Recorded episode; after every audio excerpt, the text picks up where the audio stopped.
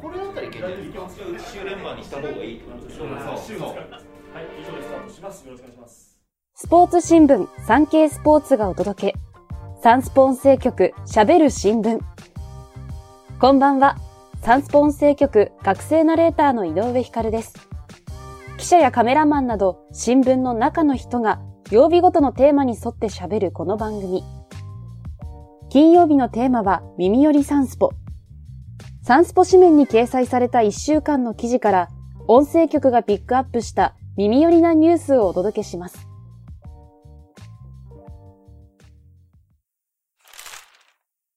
日向坂フォーティーシックスのよんき生がいちまんごせんにんのファンをおもてなし。人気アイドルグループ日向坂フォーティーシックスのよんき生がじゅうににち千葉県幕張メッセでイベントおもてなし会を開催。昨年くがつにグループに加入したじゅうににんが出演したもので、よんき生にとっての初の単独イベントとなりました。冒頭の自己紹介では、グループ初の広島出身のメンバー、竹内きらりさんが、楽しんでいかんといけんよーと方言でファンに呼びかけたり、正源寺陽子さんがフルートで人気曲ドレミソラシドを披露しました。ミニライブでは、純白のワンピース姿で、代表曲キュンやよんき生の初楽曲ブルーベリー&ラズベリーなどを歌って踊り、じゅういちにちとじゅうににちのふつかかん合わせていちまんごせんにんを魅了しました。メンバーの清水里央さんは、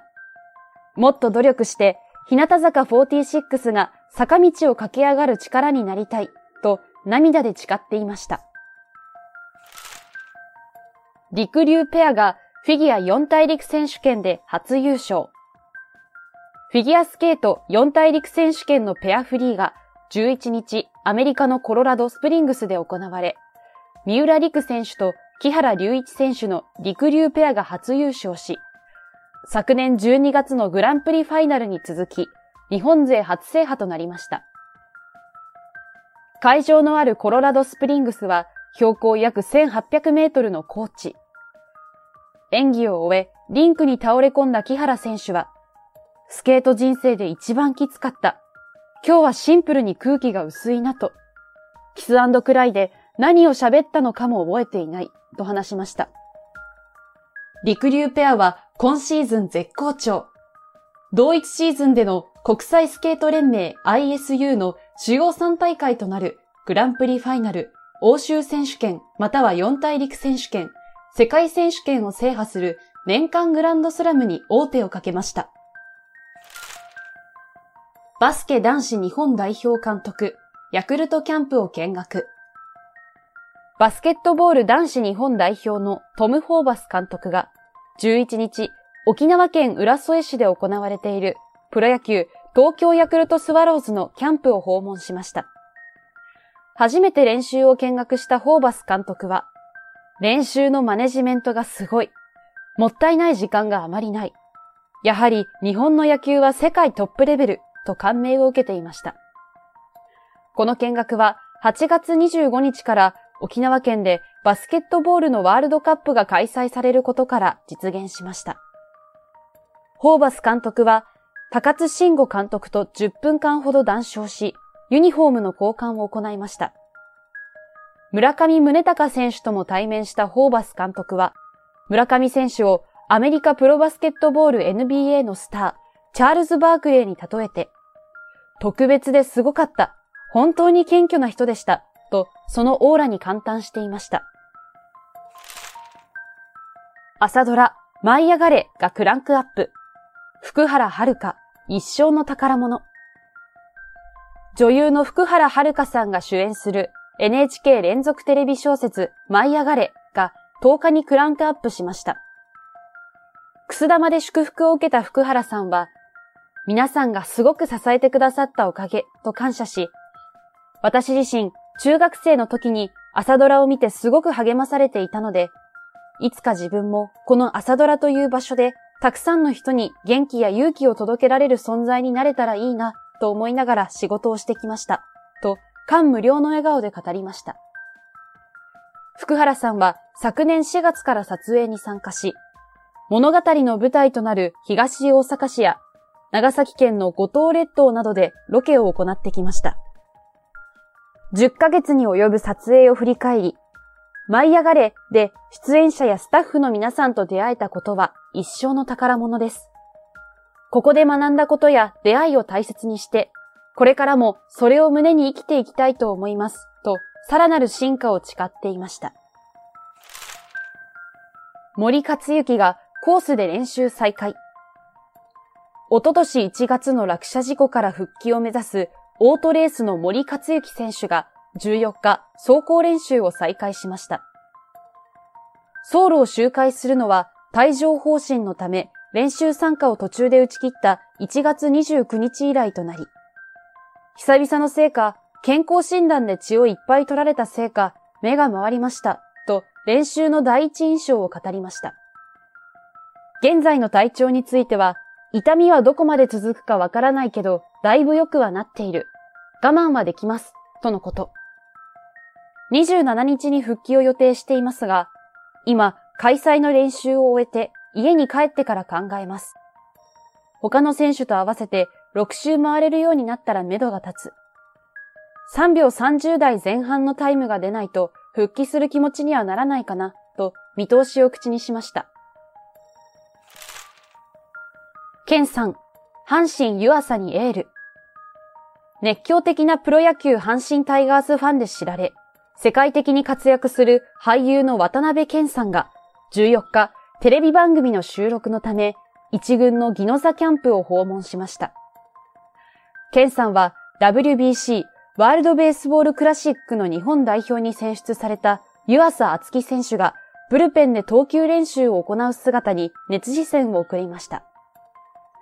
大舞台に向け、健さんは、普段通りの自分が目指している野球に忠実にできるかどうかをトライしてほしい。タイガースを代表してというより、日本を背負ってという思いになると思う。逆に、その気負いが出ないようにしてほしい、と湯浅選手を激励。湯浅選手は、ダブリュービーシー だからって特別な感情になるのではなくて、いつも通り何事もできたら、と背筋を伸ばしていました。三浦監督が故郷を ピーアール、奈良県橿原市のスポーツ大使に。プロ野球横浜 ディーエヌエー ベイスターズの三浦大輔監督がじゅうよっか、ふるさとの奈良県橿原市のスポーツ大使に就任し、オンラインで任命式が行われました。三浦監督は橿原市のスポーツ大使だいいちごうで、野球での功績や高い知名度、野球教室の開催など、地元への貢献が評価されました。三浦監督は、自分が生まれ育った故郷を全国にアピールできるように監督として頑張っていきます、と意気込みを述べました。大使に就任して早速、橿原市のおすすめスポットを ピーアール。結婚式を挙げた思い出の地として、橿原神宮を紹介していました。スポーツ大使の任期はにせんにじゅうごねん、くがつさんじゅうにちまでということです。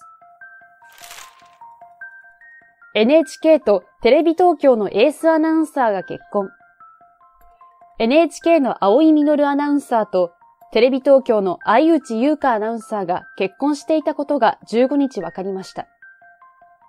関係者によると、婚姻届を提出したのは昨年で、親しい知人には報告していて、複数の関係者が交際していることは有名だった。結婚していることも知っている、などと話しています。青井アナウンサーは、現在 エヌエイチケー で夜放送のニュースウォッチナイン。相内アナウンサーは、テレビ東京で朝放送のニュースモーニングサテライトと、それぞれの局を代表するニュース番組のキャスターとして活躍しています。青井アナウンサーは、商業施設を展開する丸井などで知られる丸井グループの創業者を祖父に持つ御曹司で、慶応大学を卒業し エヌエイチケー に入局。昨年しがつからニュースウォッチナインのメインキャスターを務めています。一方の相内アナウンサーは愛らしいルックスから癒し系として人気。学生時代には準ミス立教に選出され、才色兼備で知られます。産経スポーツの取材に、テレビ東京は昨年結婚したとの報告を受けています、とコメント。エヌエイチケー は職員個人に関することについてはお答えしておりませんと回答しました。愛穂とラグビーの最強女子が対談。アイスホッケー女子でオリンピックさん大会に出場した久保英恵さんと、ラグビー女子しちにんせいでリオデジャネイロオリンピック日本代表の中村千春選手がじゅうごにち東京都内で対談しました。生命保険大手太陽生命が今年ごがつに創業ひゃくさんじゅっしゅうねんを迎えることを記念して、同社がサポートする女子アイスホッケーと女子ラグビーを代表するふたりの顔合わせが実現しました。北海道苫小牧市出身でよんさいからアイスホッケーを始めた久保さんは、にせんじゅうよねんソチ、じゅうはちねんピョンチャン、にじゅうにねん北京とオリンピックにさんど出場し、昨年引退。にせんじゅうさんねんから太陽生命広報課に勤務しています。一方、リオオリンピックで主将としてピッチに立った中村選手は、電通に勤務しながら、女子しちにんせいチームの福岡七色プリズムの選手兼ゼネラルマネージャーを務めています。久保さんは、リンクが次々になくなる現状。まずアイスホッケーを知ってもらい、スケートが楽しいという環境を作らないと、と力を込めました。女子ラグビーでは、ごがつに国内最大の女子しちにんせいラグビー大会、太陽生命ウィメンズが開幕します。中村選手は、今年の大会には世界のトップクラスの選手もやってくるので、楽しみにしてください、と ピーアール していました。